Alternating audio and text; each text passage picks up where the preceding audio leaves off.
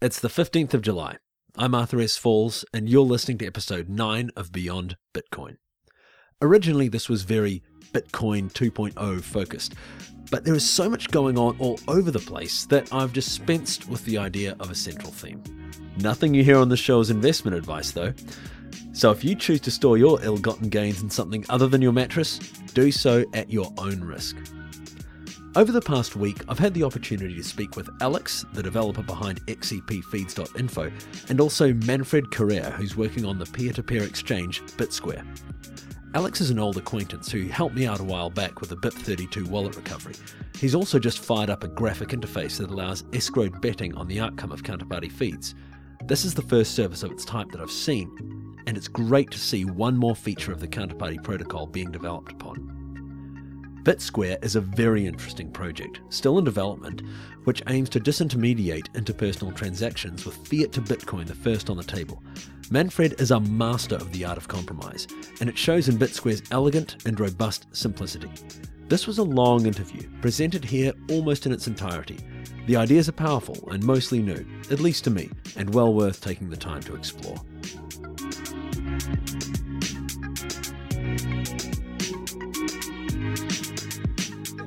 So I've been tinkering with xcpfeeds.info and it's a pretty cool service.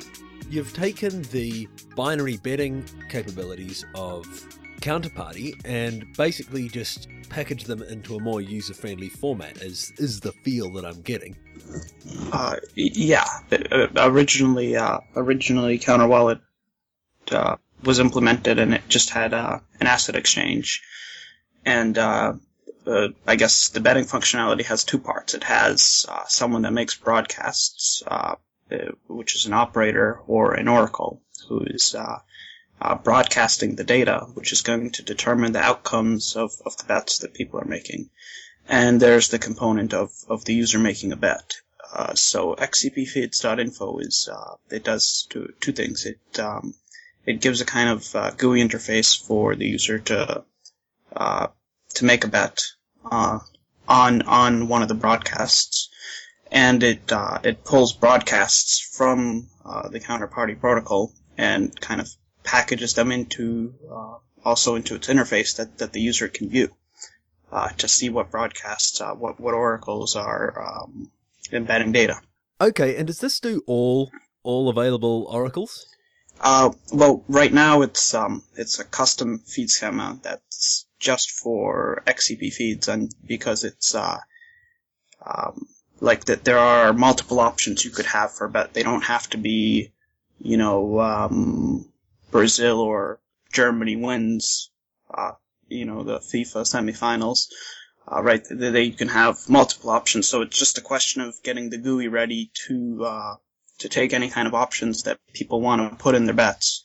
Uh, but in the next week or two, actually, you will be able to make, say, a broadcast with uh, um, JSON enhanced data uh, from, say, your command line client, and you will see it show up on on XCP feeds, and you'll be able to click on on the, on the bet screen and uh, have a GUI interface for it. So you can actually do this as opposed to going through a uh, as opposed to going down to the TAB and uh, and placing a bet there. Uh, yeah, I mean it's not um, it's it's content agnostic, so so you can uh, right now I have uh, sports bets set up just uh, to start with something, uh, but but absolutely you can you can add anything you want. You can do Bitcoin difficulty, the winner of the presidential election, right? You can do CFDs. Uh, right now, the, the GUI, the new GUI is just for binary because it, it was easy to implement and it's kind of uh, it has less parameters, so I think it's easier for people to get started with, with, with a binary bet uh, because they don't have yeah. to deal with leverage um, and things like that. Um, but uh, yeah, so Counterparty does have uh, native support for uh, CFDs, contracts for difference, and um, I do have uh, I do have two two nodes that are or rather one node that's running broadcasts for gold and Bitcoin price, which um, I think maybe like one person has bet on for, for the history of a few months. Uh, but, um, but, but I mean, I, I think, I think we will get there. It's just, uh, it's really great to see this part of the, the protocol being developed on because we've got the asset creation being worked on, and we've got people utilizing uh, or you know intending to utilize the dividends side of the counterparty protocol, but this uh, the betting side of it hasn't really been exploited so much. I don't feel, and this is the first. You're the first person who's come forward with with an offering that that takes advantage of that. You're provide uh, you're providing all of these uh, all these feeds right now. Is that is am I understanding that correctly? Yeah, yeah. Right now, I'm doing all the broadcasts, as I said, because it's uh, uh, because my my feed schema is is uh, tailored to uh, to to like the the two option GUI. And uh, once kind of the GUI has some alternative views, uh, then I can open it up to everyone else. Um, I mean, right now, if you used my exact feed schema, your your broadcast would also be visible. Uh, I guess that that is correct. So technically, it is open to everyone. Uh, but I haven't, uh, you know, announced it publicly because I'm trying to uh, make make some progress with, with the different GUI configurations. But once you've done that, you'll be offering the ability for anyone to place a bet using your on your on XCP feeds. Yeah, yes, yes. I mean, it's it's it's only really taking uh, the bets out of uh, you know out of counterparty D, and it's loading their enhanced info, um, and then putting them in, into the into this uh, viewable GUI.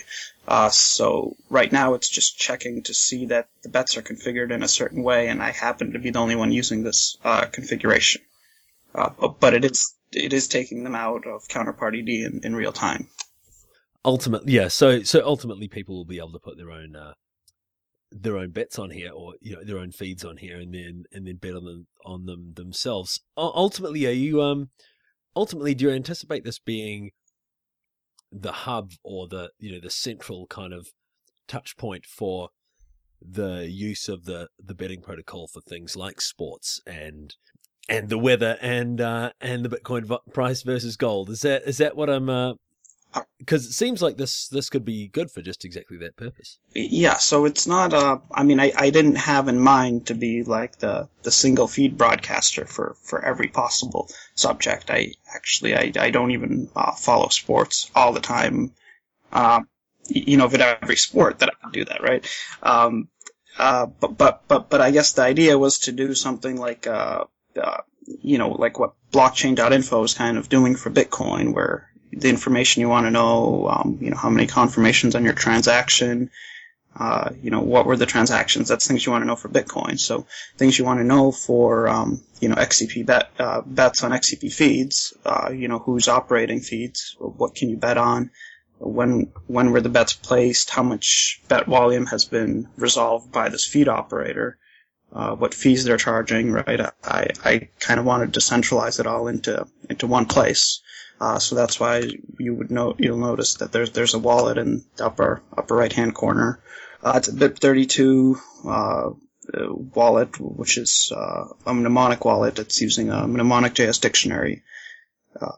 It's uh, based off Electrum. It's also compatible with your counter wallet login, uh, and it's relatively simple right now. It just does XCP and BTC, uh, and it needs further testing. Uh, but it's it's kind of also there as a resource where if you're looking at a bet and you wanna you can sign that bet, you make a raw transaction, you can sign it in Bitcoin QT, you can sign it in Armory, you can sign it in Counter Wallet, or you can sign it using the XCP Feeds wallet. Right. So, so BIP32 wallets, uh, they generate a seed deterministically uh, from a 12-word mnemonic passphrase, which means that your um, your master private key and the private keys for all your addresses are generated and stored client side using uh, uh, Bitcore Bitcore um, the Bitcore JS library, which is uh, which BitPay supports, and um, the the only thing that going to the server is you're querying the server to find out, uh, you know, to get an update regarding your addresses, your pending transactions, and to broadcast your transactions. But the actual transaction signing is being handled client side. So the server never uh, has any kind of access to your private keys or any sensitive data. So way back when, when I first met you on the Counterparty forums, uh, I was asking about recovering a uh, one of these wallets uh, that I'd lost one of the words for. So I typed it in. It came up 11 word. Yeah, only 11 words. I didn't have the 12th word. and you managed to actually recover that for me, um, which I'm in- incredibly grateful for. I get asked a lot when I mention that. How does that process work? It, could you put it into generally understandable terms? Do you think? Uh, so so basically, your your passphrase is just uh, uh, you know it's it gets churned into a, a hexadecimal string, Mm-hmm. uh, which is 32 bytes, and that's used to generate uh, uh, that that's used to generate uh, your original master key from which your other uh, private keys are spawned uh, via via nonce increment. So if if you have one word that's different, you will generate a different hex seed, Mm-hmm. and this will generate a whole new set of keys. You can have a hundred keys, you know, however many keys you want in one wallet, but none of them will uh, be the same as in another wallet. And you have to get the, the right hex seed. And um, the only way to do that is to have all the uh, all the correct words. So I guess the the password recovery um, is just generating that one missing word and trying to fit it in somewhere until you, you get the right passphrase. Then you generate the wallet and uh, you see if you can get the generate the, the one wallet that had your addresses. It's uh, 1,626 words, I think, mnemonic JS. So at uh, 12 words, that's 12 to the uh, six. What's 1,626 to the 12? Uh, so that's that's a fairly large number. If you lose like two three words, you're already talking very very long recovery times. How long did one take? Um, it, it was a random insertion. I didn't uh, because you said it was on the 12th, but it actually wasn't. It was No, it wasn't. ended up being on like the sixth or seventh. I think that took like four, maybe five hours. But that, I mean, that can be done faster. It's just the Python uh, ECDSA elliptic curve library. It's, it's very slow. Um, like C++ would would be able to get you, uh, you know, one word much faster. But but but but uh, I mean, overall, don't don't don't lose your passphrase words because it's it's hard to recover. yeah, you're not kidding. Do you have plans beyond just the the binary betting? Uh, and do you have a business plan? Uh, so, so, so there are, there are multiple use cases. Like one is you want to, for example, maybe sell your crop as a futures, uh, and you want to sell it now because you want to be sure that you will have a certain income. And the, the other use case is, is of course, um, yeah, you can also do do bets as well. So you could make perhaps CFD uh, that's dependent on, on on rainfall, or a binary bet that's going to reward you if if there's a, if there's a drought that's going to serve as an insurance against drought. And uh, I think one of the kind of um, very very obvious use cases, uh, which may we may see in the next half year, uh, maybe in the next year, uh, maybe probably earlier, is uh, stores and online merchants that are accepting Bitcoin as payment because a lot of them right now are uh, accepting it, uh, let's say on Coinbase, and they're immediately converting it into dollars because they're they're worried that if Bitcoin price goes down, they won't be able to recoup. Um, they'll have losses on their sales basically.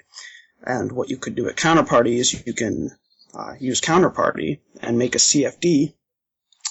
Uh, you know, pegging your, your bitcoins to the price of the dollar or the euro or gold and you wouldn't have to turn your bitcoins uh, into dollars. You could actually hold your bitcoins and be secure against Bitcoin volatility. So that's two things. It's really getting the word out there so that uh, th- there's liquidity. Because if you know, if you're say a merchant and you're receiving payments and you're going to keep them as Bitcoin, but you want to hedge them, you don't want to receive that payment and find out you can't you can't hedge it against volatility, and then tomorrow Bitcoin falls by fifty dollars per Bitcoin, right? You want to be able to do that uh, right away. Uh, so, so that's kind of the liquidity part. It's just really going to take user base and time, and and the other part is you know making a friendlier interface and getting people acquainted with, with the technology. That's the challenge with pretty much everything, isn't it? Is just getting that uh, bridging the gap between the user and the technology, especially with all of this functionality right here, and it just needs to be presented to the user in a way that they can understand. Yeah, so I- mean I've been trying to do that, and uh, hopefully uh, going forward it, it won't be just me working on this, and we can, we can do it a lot better. what you've got here is fantastic, and it's the best I've seen of uh, what's the only. It's the only. Um, it's the only. Yeah, use use of this I've seen it all, and it's and it, you know, it's really easily understood and it works uh, from what uh, you know, from I've been tinkering around, tinkering around with it. I didn't didn't make any bets. I didn't transfer any uh, XCP in, but um, but I'd like to. Um, so I noticed these. I've been watching for the last few days, and yeah, so so the last one went up. When's that? That's end date. Have you been adding more? Um, have you been adding more? Uh, well, you will see uh, Argentina and, and the Netherlands, which is uh, t- today at uh, 8 p.m. UTC. Uh, it, it, it is up right now. I I just I haven't oh, had yeah. a, a, lot of yeah. time to um, to work on adding in more categories and sports and that that that that that that will be coming shortly. So there will be more options, and uh, that there is a there is a list of uh, uh, bets that have been resolved, and you can actually look and see which uh, uh, contracts or matched bets between addresses uh, have been resolved and who's won. And also, the wallet has a has a small kind of history list where you can look and you can see which bets are open, uh, which bets you have uh, resolved and whether you want you won or lost them. One thing that I've one thing that I've had on my mind about these about these feeds, particularly the binary feeds, uh, is um, at least let's run through the scenario. An oracle dumps, say, a million bucks down on Argentina winning against the Netherlands. Okay, and someone matches that bet, and then the of course the Netherlands win, but the Oracle just says, "Oh well, Argentina wins." Uh, that that, the, that uh, is, of course, uh, a possibility, right? The Oracle could also take a betting side and then uh, try to forge his broadcast to uh, make himself the winner, no matter the outcome. Uh, but I don't think that economically this behavior will ever be profitable, because I think any kind of liquidity uh, where the Oracle would, would benefit from fraud, like you said, a million dollars. If you're such a popular sports broadcaster, uh, and so many people are betting on your feeds that you have a million dollars on, on your one match, uh, then, you know, whatever even tiny percentage you're taking, say 1%, half a percent, uh, you will, you will make that money back if you just keep broadcasting correct valid data and stay, stay, uh, yeah. You know, stay, stay, stay honest. And if you do this dishonest thing once, you, you, you know, you, you lose your reputation forever and another oracle will come along that, um, that will be valid and honest and they're, they're, they're just going to make it's, the economic incentive, I think, is, is not there to, um, broadcast invalid data.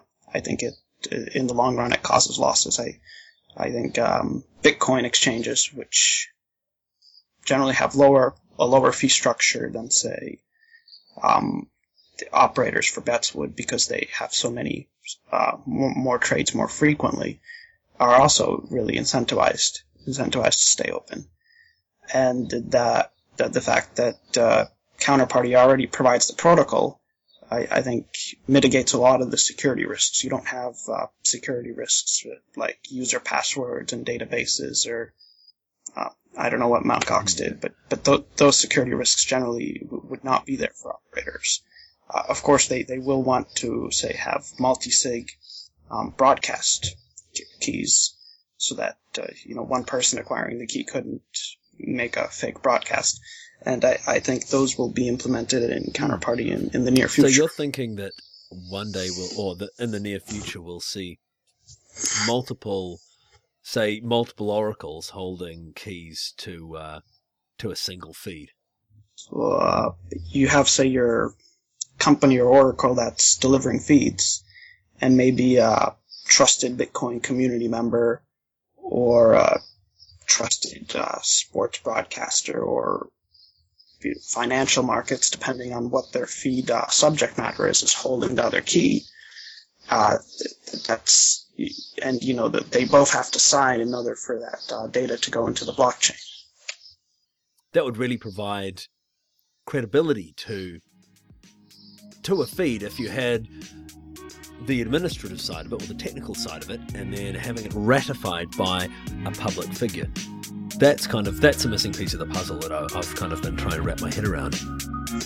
All right. Well, uh, it's, it's good talking to you. Uh, thank you for, for having me for the interview. Cool. All right. I'll uh, I'll catch you later.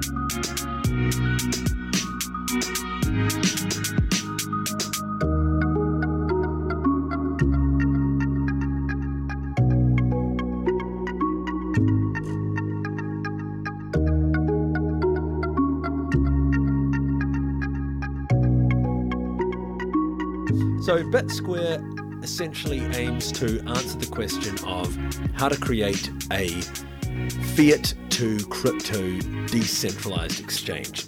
Could you explain how your s- system differs from uh, local bitcoins? yeah.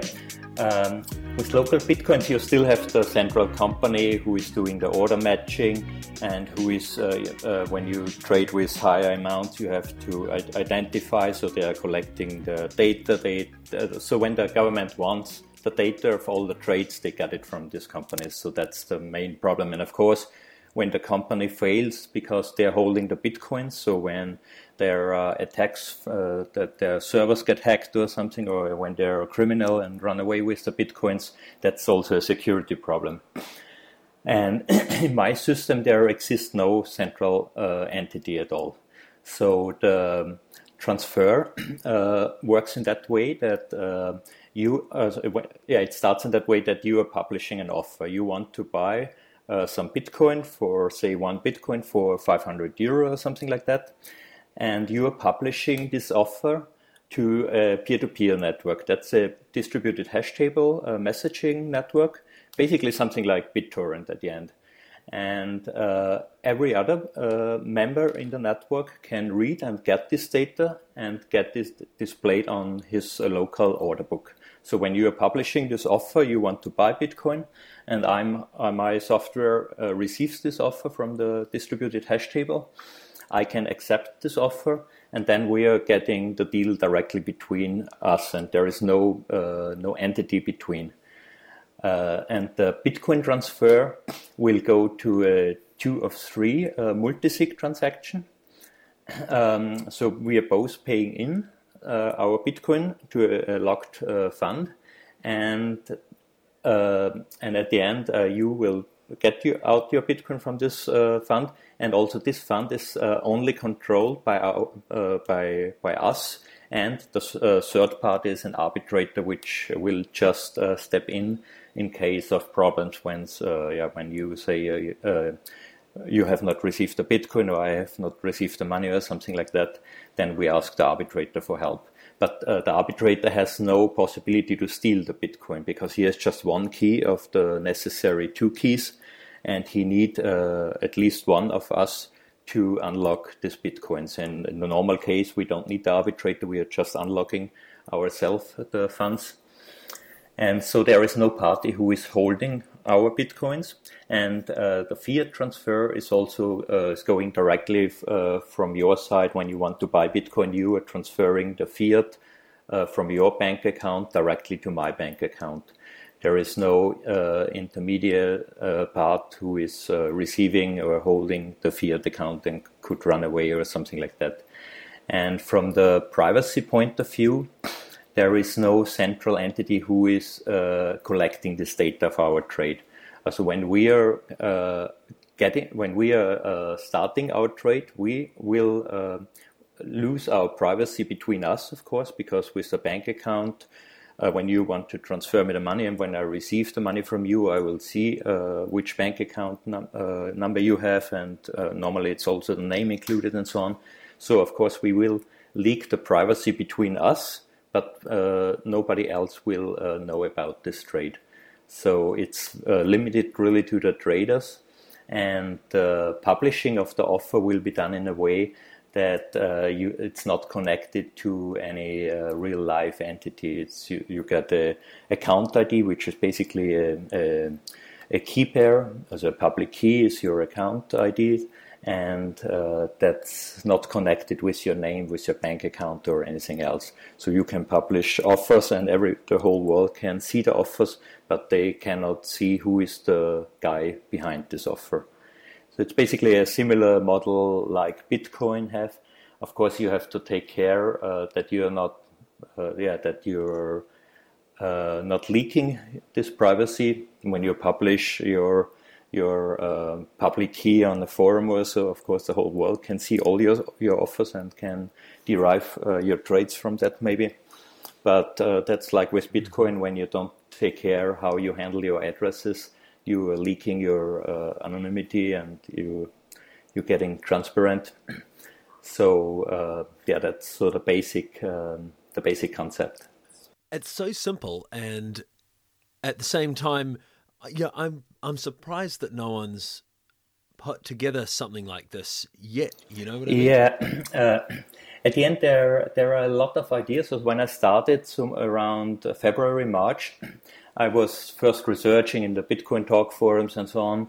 Uh, researching about the ideas um, which existed already and so on, and there were a lot of attempts to create something like that. But at the end, uh, I think there are at the moment a few projects, but very few at the end, uh, working on on that, and some are closed, so you, you don't know anything uh, in which direction or uh, about any details. um, but when I started, I've seen that there are there are quite a few problems, and one one other problem is some people think a, a, Bitcoin exchange need to be like the central Bitcoin exchange where you can do high frequency trading or something like that, or day trading at least. So where you have a really this order matching when you want to buy 20 bitcoins, you get this 20 bitcoin from many uh, other traders, um, and the exchange is doing this matching uh, to get the best uh, negotiations with that. That's not uh, possible in this case. It's really like local Bitcoin or like this Bitcoin DE, where you just make uh, one trade with one person. When you want to buy five bitcoins and there are no offers for buy five bitcoins, uh, there are just offers for one and two bitcoins, then you have to make two or three uh, trades with two or three different persons. And some people say, yeah, that's not a real exchange. Uh, of course, it's a real exchange because local Bitcoin works pretty good and is pretty ex- uh, successful also and uh, it's just not uh, suited for this kind of day trading and, and high frequency trading. So that's one limitation of that model. And some people, uh, yeah, are not interested because they're more interested in exchange as a speculation tool, uh, or, which is primarily interesting for speculation. In my opinion, the exchange for me is the, the, the more important part of the exchange is that people really can get in to Bitcoin that they, uh, yeah, the, that they can uh, buy their first Bitcoins in an anonymous way and in a, in a secure way. And that's um, unfortunately missing. And yeah, the other reason it's it's really not so easy. So when I started, I were working first on a simpler model, which was based on a two of two multisig and more on a game theoretical um, concept. But then we discovered a serious blackmail attack, which would have killed at the end the the, uh, the exchange. So I, I yeah, was uh, iterating the concept and with this in discussion with some other um, contributors and at the end it turns out that the arbitration system it was it was always when you add some protection mechanism the new protection mechanism opens a lot of new problems and new attack surfaces and so on. So it was not so easy to fix the the open problems with some with some new tool because the new tool opens much more uh, problems and like reputation system was one of that uh, uh, solution, possible solutions to fix problems, which opens much much more problems and it's really difficult to solve. And as far as I know, there is no really good solution out yet for a distributed uh, reputation system. And at the end, it turns out that the arbitration system uh, is the most uh, efficient uh, solution, which comes with the less uh, additional problems. And then I, yeah, I the original concept converted to the actual concept, and I wrote down and tried to analyze all the attack scenarios. And basically, basically we have two different um, form of attackers. So the normal, the criminal, the normal scammer who want to steal money from the other guy with all kind of tricks, with like blackmail or yeah, if you have a possibility to uh, to steal the money directly or with bank chargebacks. Uh, or when you use a stolen bank account or something like that, and then you have the the um, yeah, the, the nation state or the NSA or so, uh, who wants to surveil the system because, of course, a state might not like this idea of a decentralized exchange where they cannot ask for all the data uh, at one point. And that's the much harder um, uh, problems. Um, for me, the the first, also the, the, the normally criminal, that's the high priority because when you cannot protect the exchange against them, it will die uh, for sure. So that's uh, that's a must-have, abso- absolutely must-have. And the second, with the, the nation state and with the NSA, I will try to get as much protection and privacy and anonymity as possible. But at the end, I think against the NSA, you don't have a chance. I mean, at least. Uh, I don't feel capable to really build a system which is so strong that it can survive attacks and, and surveil, surveillance uh, attacks from the, from a NSA or from a big nation state. I mean, that's um, yeah, that's a, a, gray area. How far we can get in, in that aspect. Of course, it's the intention to get as far as possible but I'm not so naive to think uh, yeah, I can build a software which is totally safe against uh, the espionage of the NSA or something like that. You know, the whole the concept that you've you've come up with is really seems highly functional. I'm curious. I don't know what a distributed hash table is. okay, sorry. Maybe I should explain a little bit a, a, few terms because a few terms are maybe known, but they're, it's a little bit gray how, how they are meant. So a distribute, mm. uh, distributed hash table is basically uh, a decentralized way to store data. to store arbitrary data, you can uh, you can store them encrypted or non-encrypted, depends on you. That doesn't matter. And you are just uh, you are creating a hash uh, from your data, and the hash is the key uh, to store it uh, in a distributed manner. So basically, BitTorrent works like that. When you upload a file, the file get hashed, and the hash is the key uh, uh, which is used to find this file. When another is looking up with a tracker, so uh, this file, then um, they are looking up for the hash of the key. They they don't have any idea what the file is and what's behind the hash. The hash is the the unif- uh, the identifier to find this file. Okay. And uh, there are a lot of interesting uh, solutions out there. Basically, it's it uh, it's a pretty old uh, field. So they started more or less uh, 2000, around 2000, and of course BitTorrent is the mo- the most uh, famous one. But there are basically quite a lot of interesting projects. Currently, I'm researching for which technology I will use because at the moment, I use TomP2P, but I yeah wanted to research more which other alternatives exist and what's the best solution.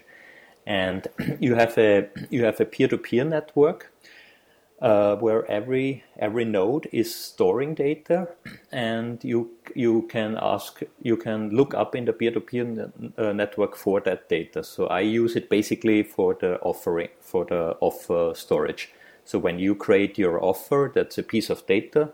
It has a hash, and then you publish it to the peer-to-peer network, and then uh, at some nodes, um, they will store this data. There are always uh, you can define how many nodes, uh, but there are minimums of four or five different uh, computers in the network uh, which are storing that data. So when one goes offline, there are redundancy that other computers still have the data and then another user will request that data and in the network they find um, they will find this data and deliver this data.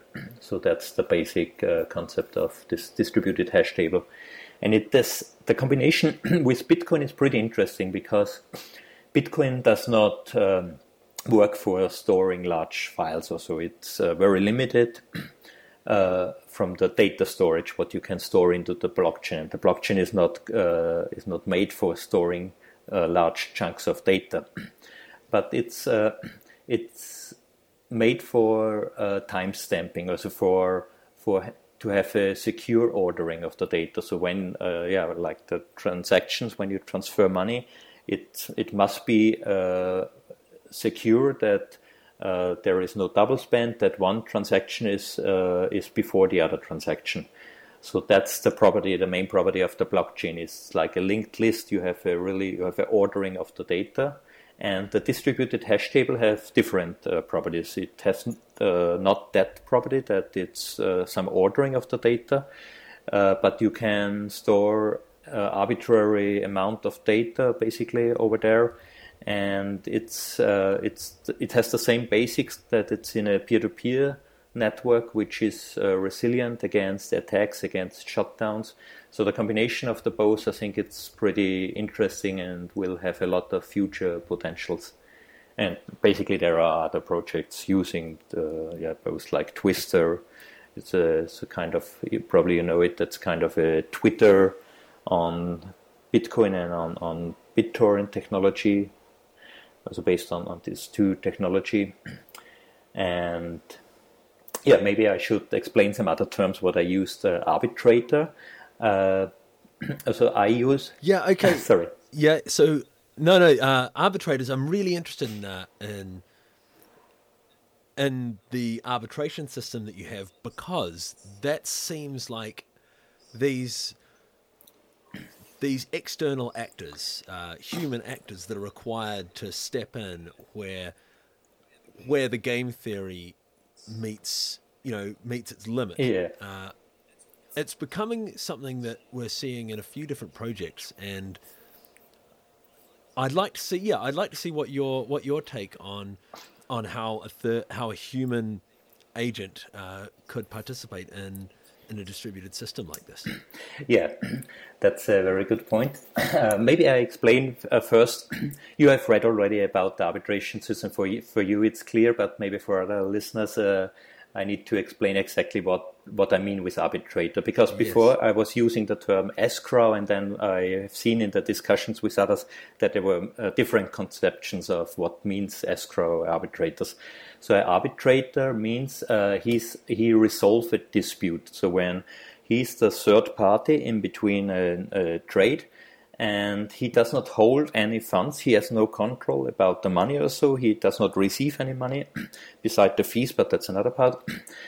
Uh, and he he only acts when there is a dispute, uh, when there is a problem, and they ask the arbitrator to help to solve the problem. And then the arbitrator has then the power to give the money to one or the other peer, what he thinks is the, the honest one.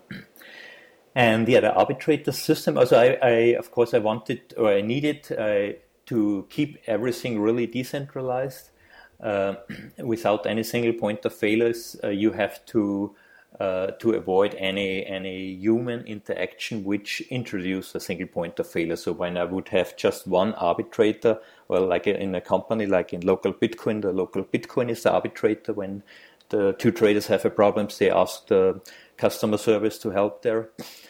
But of course, then a, a, a, somebody, a government, can shut down this single entity, and everything is uh, has um, um, it's um, introduce a problem. So I I try to, or I'm, I'm, intend, I'm intending to create the arbitration system itself as a peer-to-peer system. So everybody, every user can become an arbitrator, and the arbitrator. Uh, they uh, so they have a different trust level. A normal when you, when you're a normal user with the exchange, you also have to pay a registration fee, and you have to uh, to set up your account with the bank account. So that's all intended to make your account, uh, to give your account a value that you cannot create 100 different accounts and try to cheat the other users and to make some, some scams. So when you're a scammer and when you're misbehaving, you will lose your account. And when the account has some value, uh, it's limited. That you, it doesn't make sense when you need 100 accounts to have one successful scam, it's too costly to do the, the scam. And with the arbitrators, of course, they they have much more power. they are very uh, central uh, concept in the or protection mechanism in the in the concept. So we have to take care that the arbitrator really behave fair and they are not colluding with one traders. Because when we do uh, both are doing the trade, and you transfer the money to me, and then I say no, I never received the money, and and I know one arbitrator who is a friend of mine, and then say, hey, come on, let's make a deal, and you make a payout transaction with me to give me back my Bitcoin and uh, that we cheat you, of course, that would be a big problem.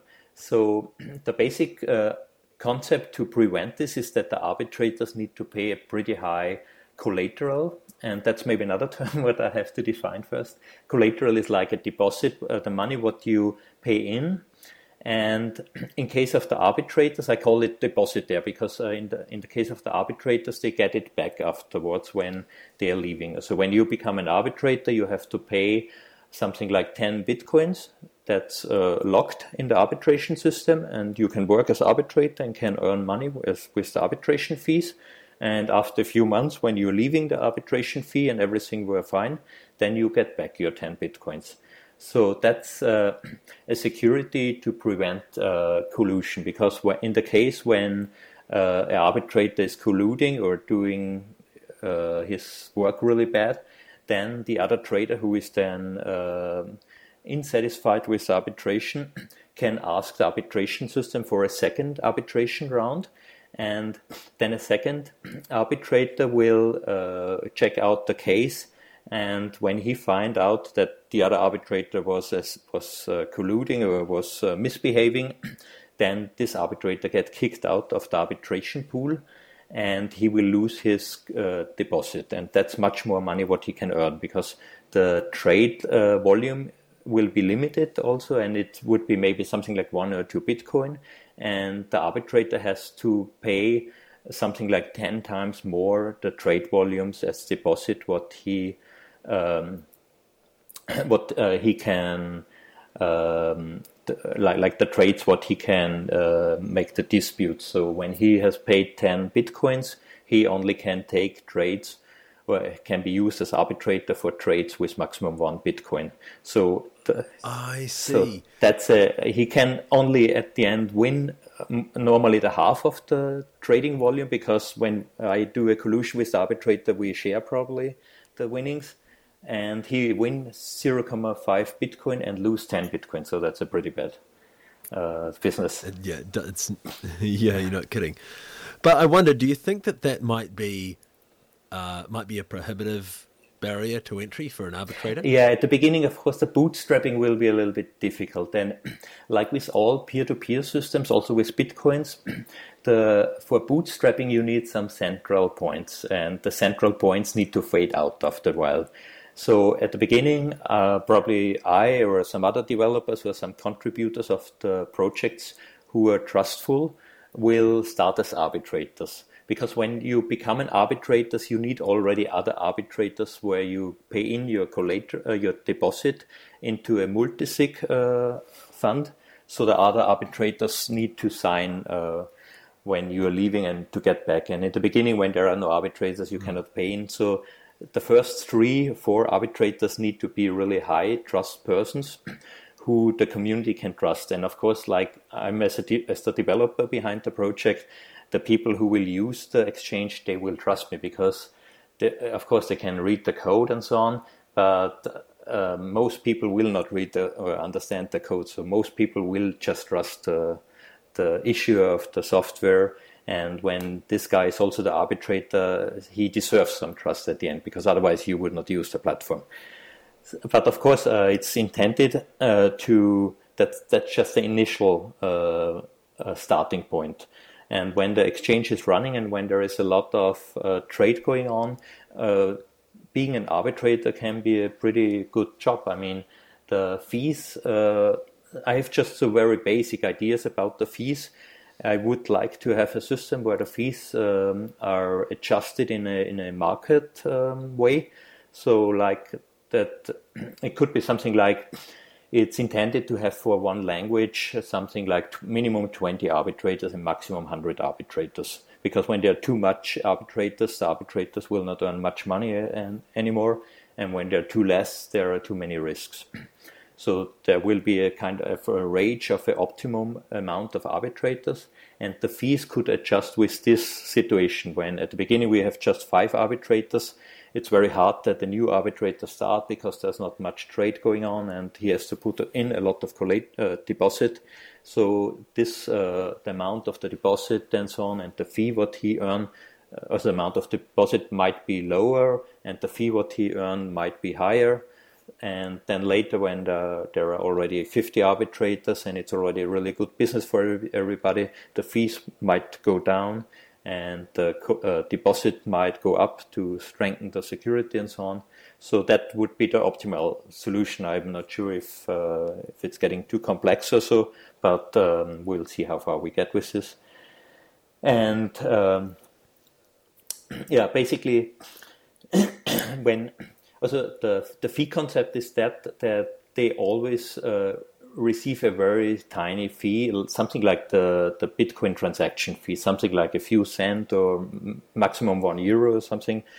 Uh, what when they're passive arbitrators, so when they don't have any work, they're just giving their service in case of a dispute. But there there was successful trade, so they did not have to do anything.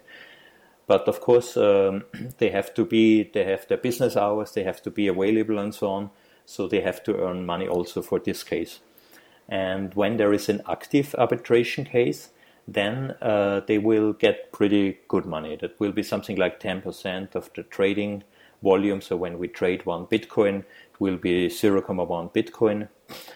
And um, and that's just uh, paid in the case of, of active arbitration. So when they really have to work and to find out who is the honest, who is the, the dishonest guy.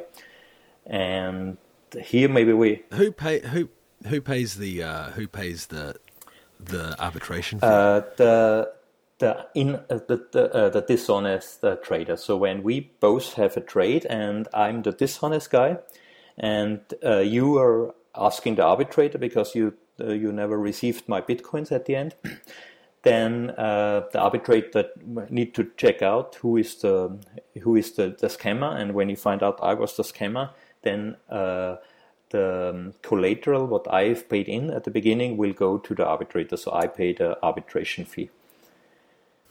Okay. So you right. don't lose anything. You get then at the end like it uh, all the money out, like it would have been a successful uh, trade and I will lose uh, my my arbitration fee.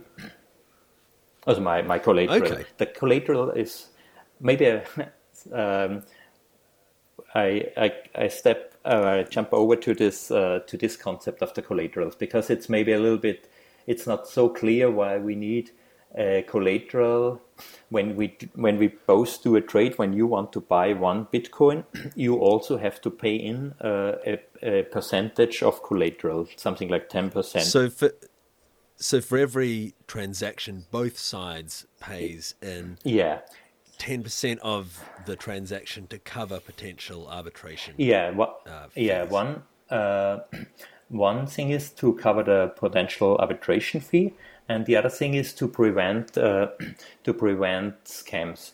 Uh, because when when you want to buy one Bitcoin and you we would not use any collateral, then you could uh, accept my, my uh, I would accept your offer. I put in my Bitcoin to this uh, uh, multisig fund, and then my Bitcoin is locked there. And then you received it, and then you decide now you stop, you publish this of this transaction, but you don't continue to pay the bank account, you go on holiday and you just don't care anymore about it.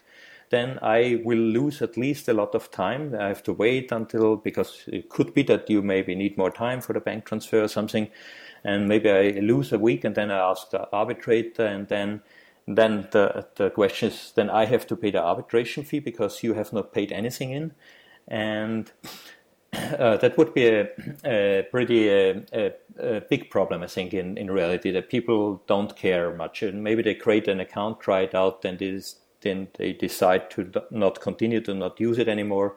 And the other guy has at least uh, lost uh, time and probably also lost uh, the arbitration fee. And to prevent this, um, I introduced this collateral. Also, collateral is meant as a kind like a deposit, what you get back in in case of a successful trade. So you pay in uh, the 0.1 Bitcoin extra, and at the end you receive it out. At the end, when you buy one Bitcoin, you pay in first 0.1, and at the end you get out 1.1 uh, Bitcoin, uh, which is then the sum of the trade volume plus your collateral. And I pay in 1.1 Bitcoin and get back 0.1. Uh, so I get back only my collateral because my trading volume, what I sold Bitcoin, will move over to your side. And and the and then the trade was successful. So there's no yeah. Uh, so nobody lost the collateral. The collateral will only be lost in case of arbitration. so if one of us uh, is a cheater, or maybe sometimes I think in reality the most cases for arbitration will not be cheating or scamming because at the end they don't have much chances to suc- uh, succeed with the scam. I think most cases will be that the banks maybe need much more time, like normally uh, expected, or sometimes the bank transfer failed because yeah, the bank uh, frozen the money or something like that. I think that will be the real uh, pro- the, the, most problems for arbitration cases. And then it depends on the arbitrator. The arbitrator, when he see uh, there nobody has made any fault, it was the fault of the bank. So he will uh, share the, the fees that both traders pay the half of the fee or something like this. That's up to the arbitrator, and there will be policies how to treat different cases. And the arbitrators, when they're offering the service, they make that description how they're doing the arbitrators, what's their policies, and so on. So the traders can can choose what policy and what um, what arbitration methods and so on they they uh, they're ex, uh, accepting. I I see. So prior to prior to entering the trade, a uh, an agreement can be made on the rules of arbitration, yeah. uh, potentially before an arbitrator has even been uh, been designated. Is, yeah. is that it's a little bit more complicated. Uh, also, to prevent uh, collusion and, and, and fraud with arbitration, uh, the selection of the arbitrators will be done from the system in a kind of random way. In not a real random way, but in an uncontrolled or unswayable way for the users. So it works like that. When you are opening your account, you are uh, you have to select some arbitrators. There will be a minimum amount of arbitrators, like you have to minimum select two or three arbitrators and and the other traders uh, also have a minimum amount of arbitrators. And when you make your offers, you uh, you define in your offer that you will accept any trade with one of those arbitrators, and then the matching of the offers. Was I only when when you have selected arbitrator A, B, and C, and I have selected arbitrator B, C, and D, for instance, and then I will only get the offers with the matching arbitrators what I have. So I will only get offers with arbitrators uh, B, C, or D. And then when your offer is arbitrator B and C, we have two matching ones. So uh, between our trade, there will be uh, chosen between arbitrator B or C. And the, the way how uh, the system choose B or C, that's done in a way that we combine our uh, public keys, make an XOR, and derive uh, the arbitrator selection from that. So we cannot really, the, and the, the message, uh, so there are different uh, public keys, what you will not, uh, what, what, you don't know in before. So it's a way that cheating, that to create to collude with one arbitrator, it's becomes very very difficult. It's very difficult. yeah. yeah. So, so that is essentially pseudo random. Yeah, it's kind of of random, and it's but with some degree of uh, with some degree of of user preference involved as well. Yeah. Also, the important thing, uh, or the different to random, is that the other the other peer has to verify. So when we are uh, meeting to a to a trade, or when we are uh, arranging a trade, both of us uh, will verify that the arbitrator selection is correct because both of us know our private keys and we can derive from a formula the selection and both need to find out that we have in this case uh, selected now arbitrator B and not C.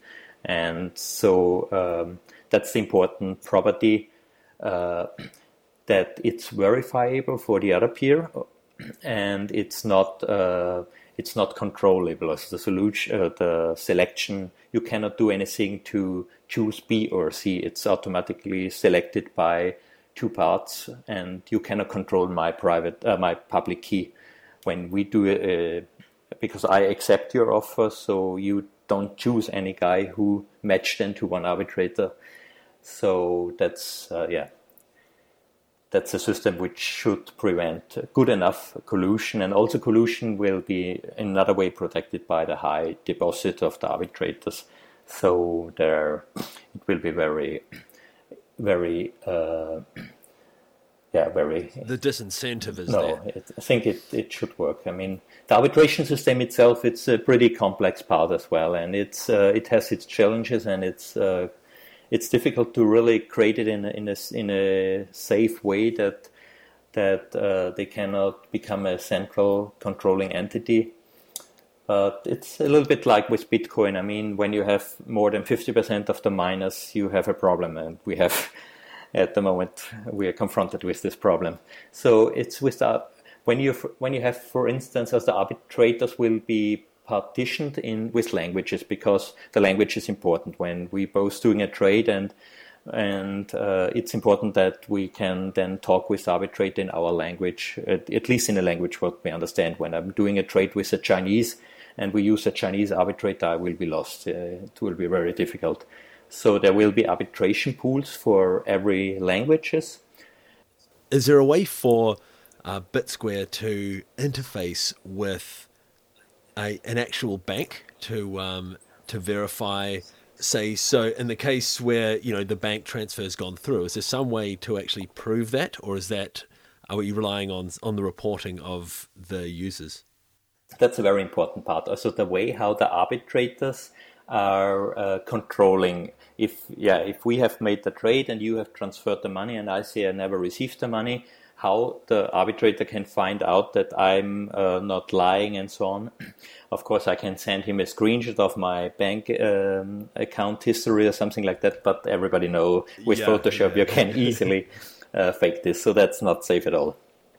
So there are basically uh, two solutions. One is a kind of a classical creative solution, which is not perfect, but will probably work in reality good enough, and which is kind of easy for all particip- participants. And then there is one uh, totally new solution, which is cryptographically proof. Uh, um, a, a, a, cryptographically safe uh, proof of the bank transfer that's developed from a few guys who are um, with whom I'm in contact, who are members in the IRC chat uh, on Freenode, what we have, and they developed a method how uh, the arbitrator can get a session, a, a banking, uh, a, a, a, HTTP uh, uh, session of uh, one page what you give him. So when you navigate to the history of your, or I navigate to the history of my bank account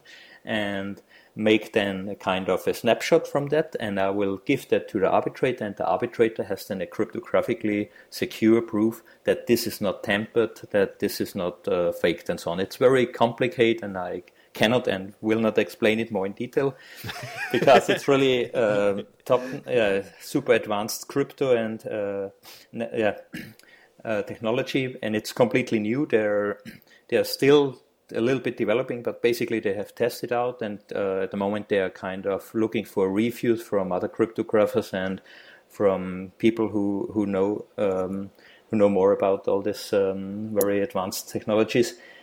And that that would be a really safe uh, way, and uh, BitSquare will use that optionally. So the arbitrators can say, okay, they will use this. It's project called uh, TLSNotary because it's based on TLS on on SSL, also on the HTTP sessions, and it will just have one big problem, especially at the beginning, that people have to install a special software which is kind doing some strange stuff with your banking uh, session, and it needs some trust that this uh, software is not doing any harmful, that you can trust that it's not viruses in, that they're not stealing money from your bank accounts. Then. So that will be a big problem in reality at the beginning to uh, to get this trust from the from the users that uh, people really will use this then and that will take its time. I think when it's really successful and a lot of people use it and it's getting normal and people and other um, trustful people in the community have confirmed that that's a secure and uh, safe way, then I think it will work. But that will take its, its time. So I cannot rely only on this solution. And then there is the classical solution, and that's that will never be 100% perfect, but it will be good enough, I think.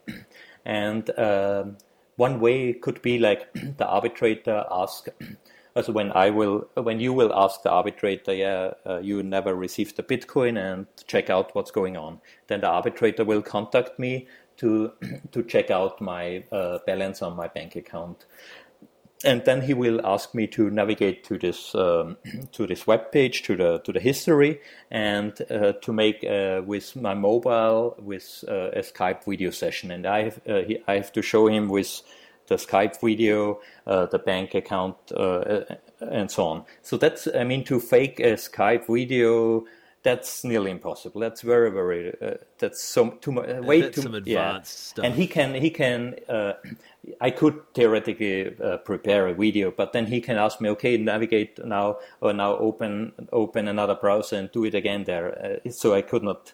I could never prepare such a video. And of course, it. Uh, he could he could fake um, the HTTPs, he can make a local proxy and so on. But it's not 100% secure. But the effort to do this is pretty high, and it's only for people who are technical pretty advanced. And these people, when they are scammers, they they have much better ways to earn money. And because um, one uh, important thing in the, in the exchange is that there will be, a, especially at the beginning, a limit of the trading volume. Maybe at the beginning it will be one Bitcoin, later maybe two or five Bitcoins, but it will never be very high. So you cannot make a trade with 20 bitcoins or something. So a, a scammer uh, can only win one time the money or so. And because when he would, uh, when when he w- could cheat an arbitrator, when I could do something like that to uh, fake the banking session and show him that I never received the money, in reality I have received it, and then the arbitrator believes me and uh, and decide in my favor, then and I would repeat. I mean, the investment for this advanced technology that I set up all this stuff, it's pretty much work, and uh, it doesn't make sense to just earn one time one Bitcoin or so.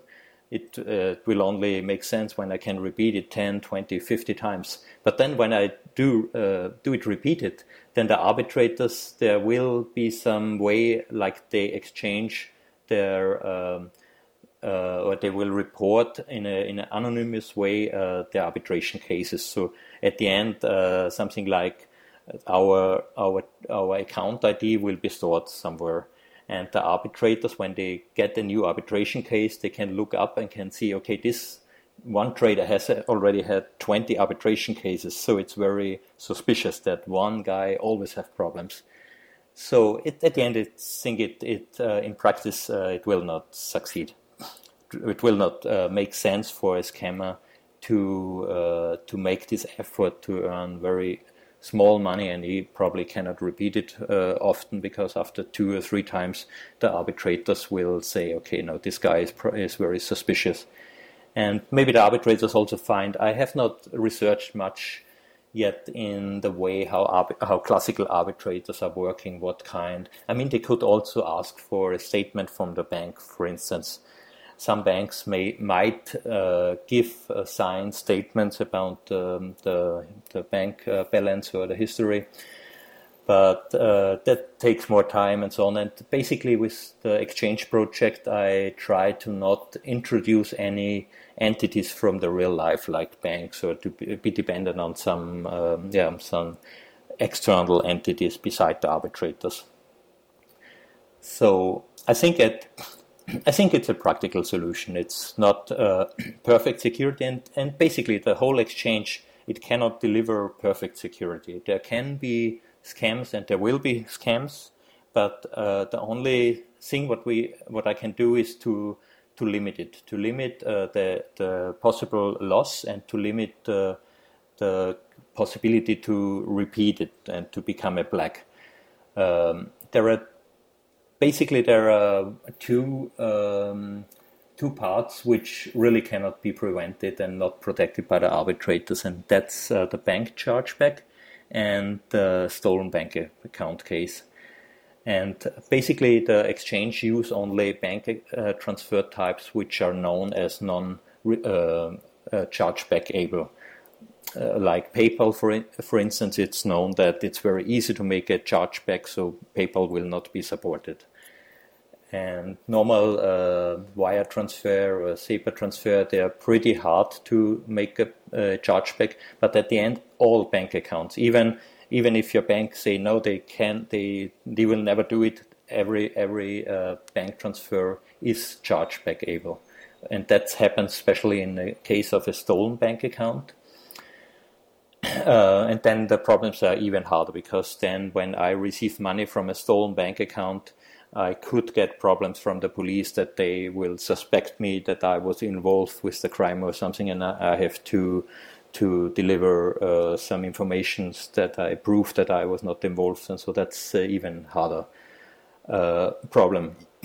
And uh, yeah, with the stolen bank accounts, uh, the the main protection against this is also the, the limit of the trades because a guy who has uh, a stolen bank account, it only makes sense when there's really a lot of money because it's a certain risk for him to deal with this. And when he wants to cash out this account, he wants to cash it out with one transaction, not with 10 transactions, because every time when he uses it, he runs the risk that it gets uh, uh, uh, discovered and that it, yeah, and then it's closed. And he, he when there are 10,000 euro on the bank account, and he can only cash out 1,000 euro, it's probably not worth the risk what he is taking to get this bank account.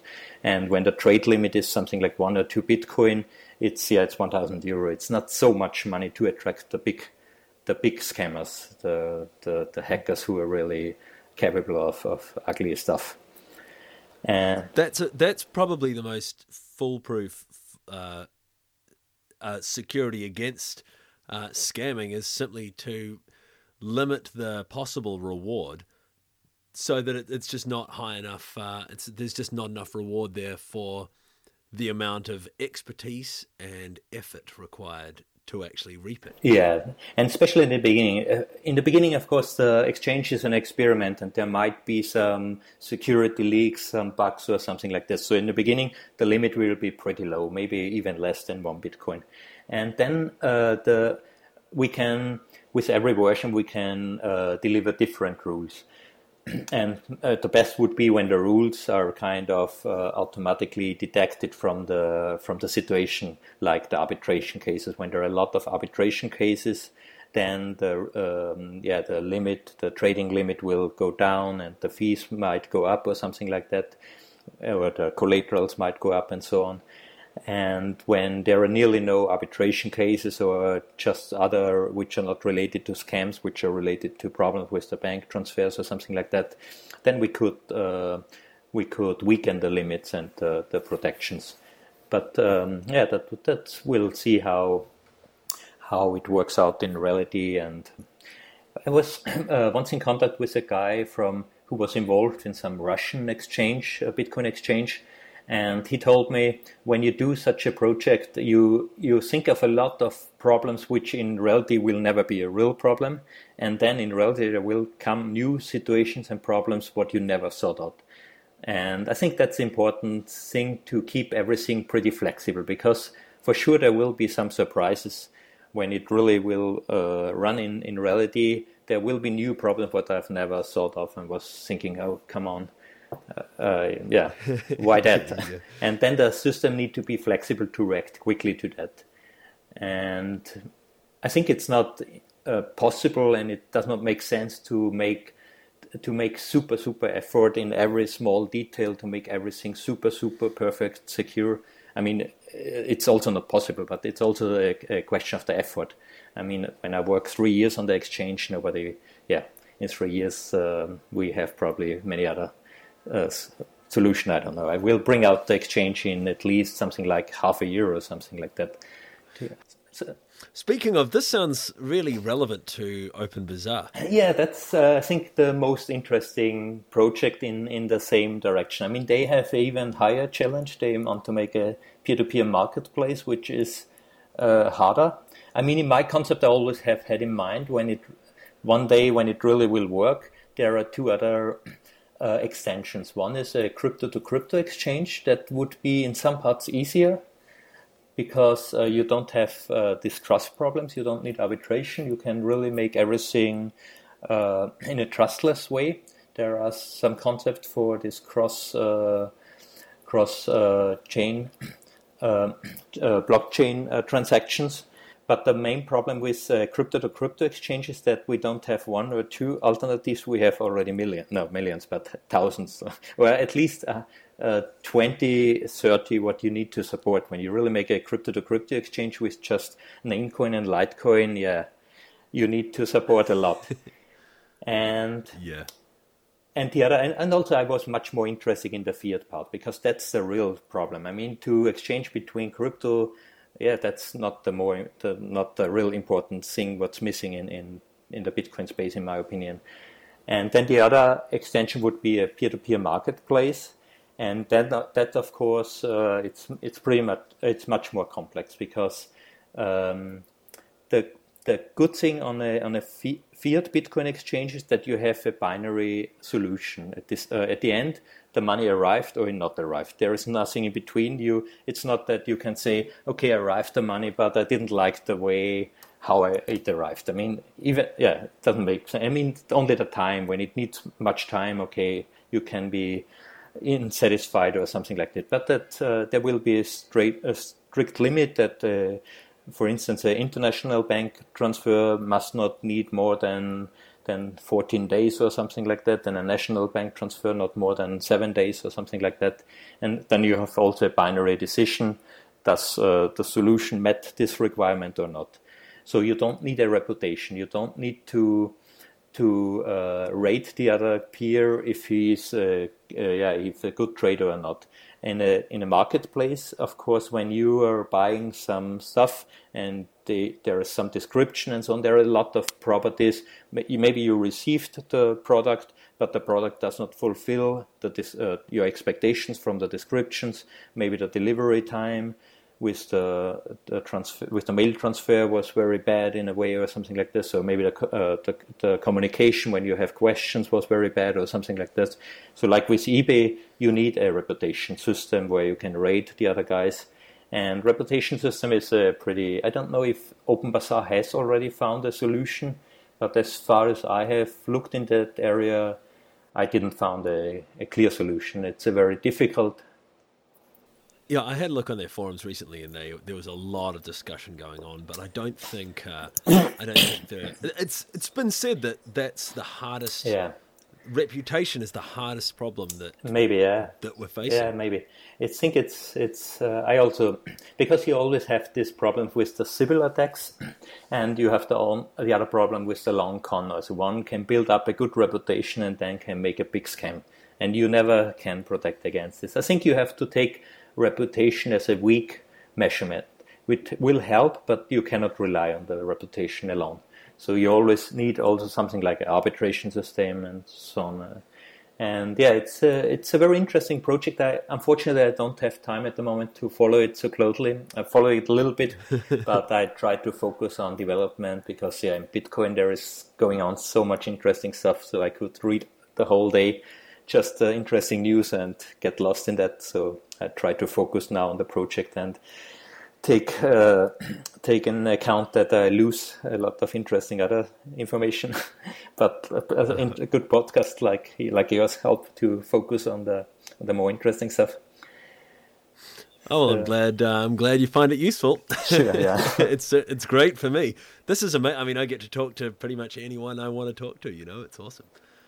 Yeah, and it's great to have a podcast which is more focused on developers uh, point of view because that's I mean there are maybe others as well. I'm not so super informed, but that's a, a, interesting uh, niche maybe because yeah, in my opinion, generally in Bitcoin it happened for me. It seems a little bit it's uh, developing a big bu- bubble.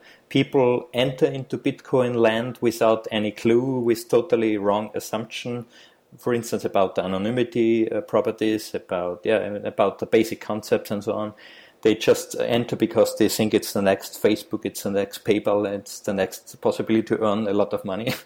and I think that will create a lot of distortion and uh, probably problems. And uh, for me, like with the altcoins, there are, we have so many altcoins and so many altcoins are just made. I mean, some are very, I respect them a lot and they're added a lot of value and but some are just made to make the, the, the issuer rich and, and scams. And uh, a lot of the altcoins will not work in reality. They would when they get a serious attack they would get killed easily and fast.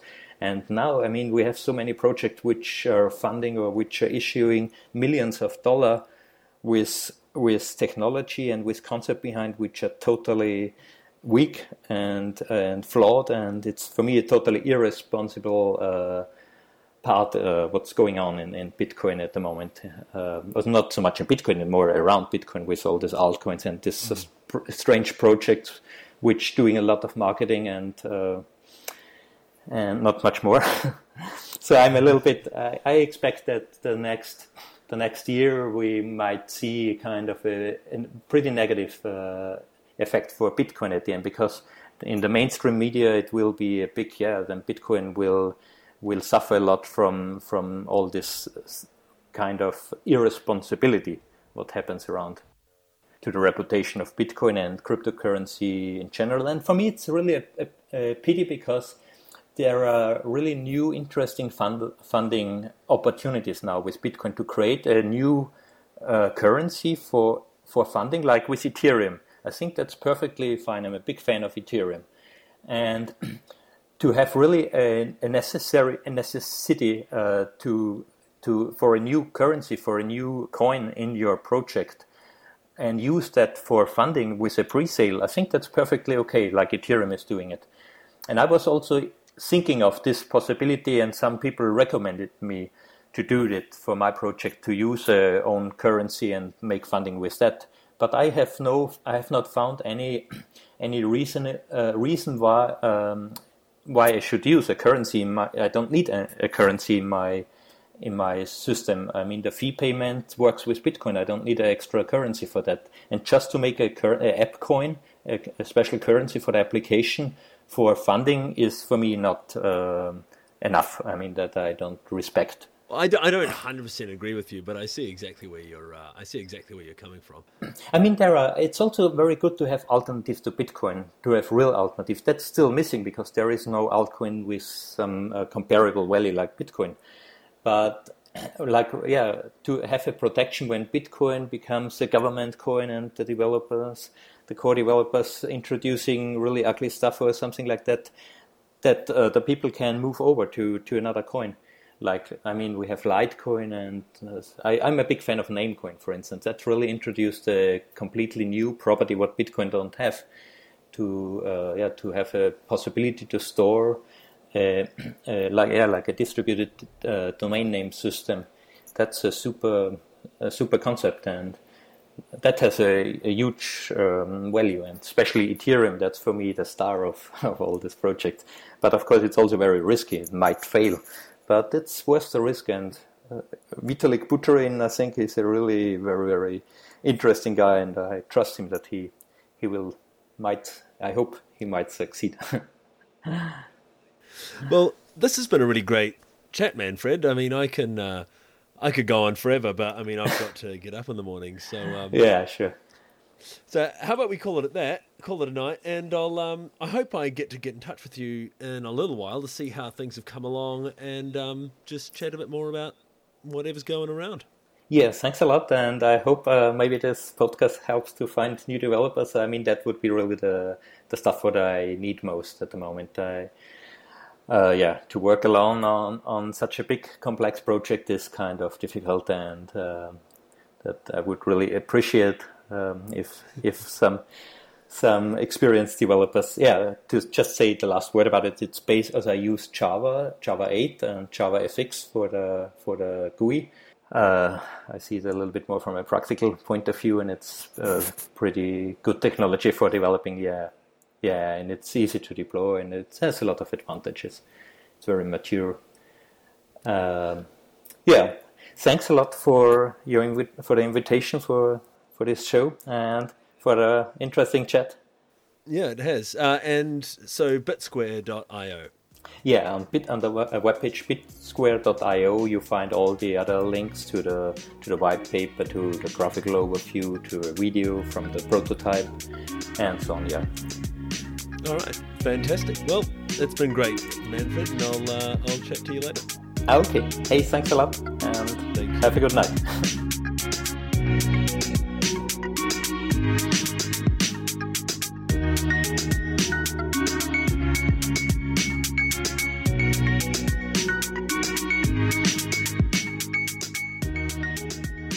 That's it for this week, folks. Thanks to Alex and Manfred for the content, the Beyond Bitcoin community for the support, and Cesis for the music. Pertinent websites can be found in the notes. For those interested, we have developer hangouts hosted every Saturday morning US time on our Mumble server. Setup instructions can be found on beyondbitcoin.fm.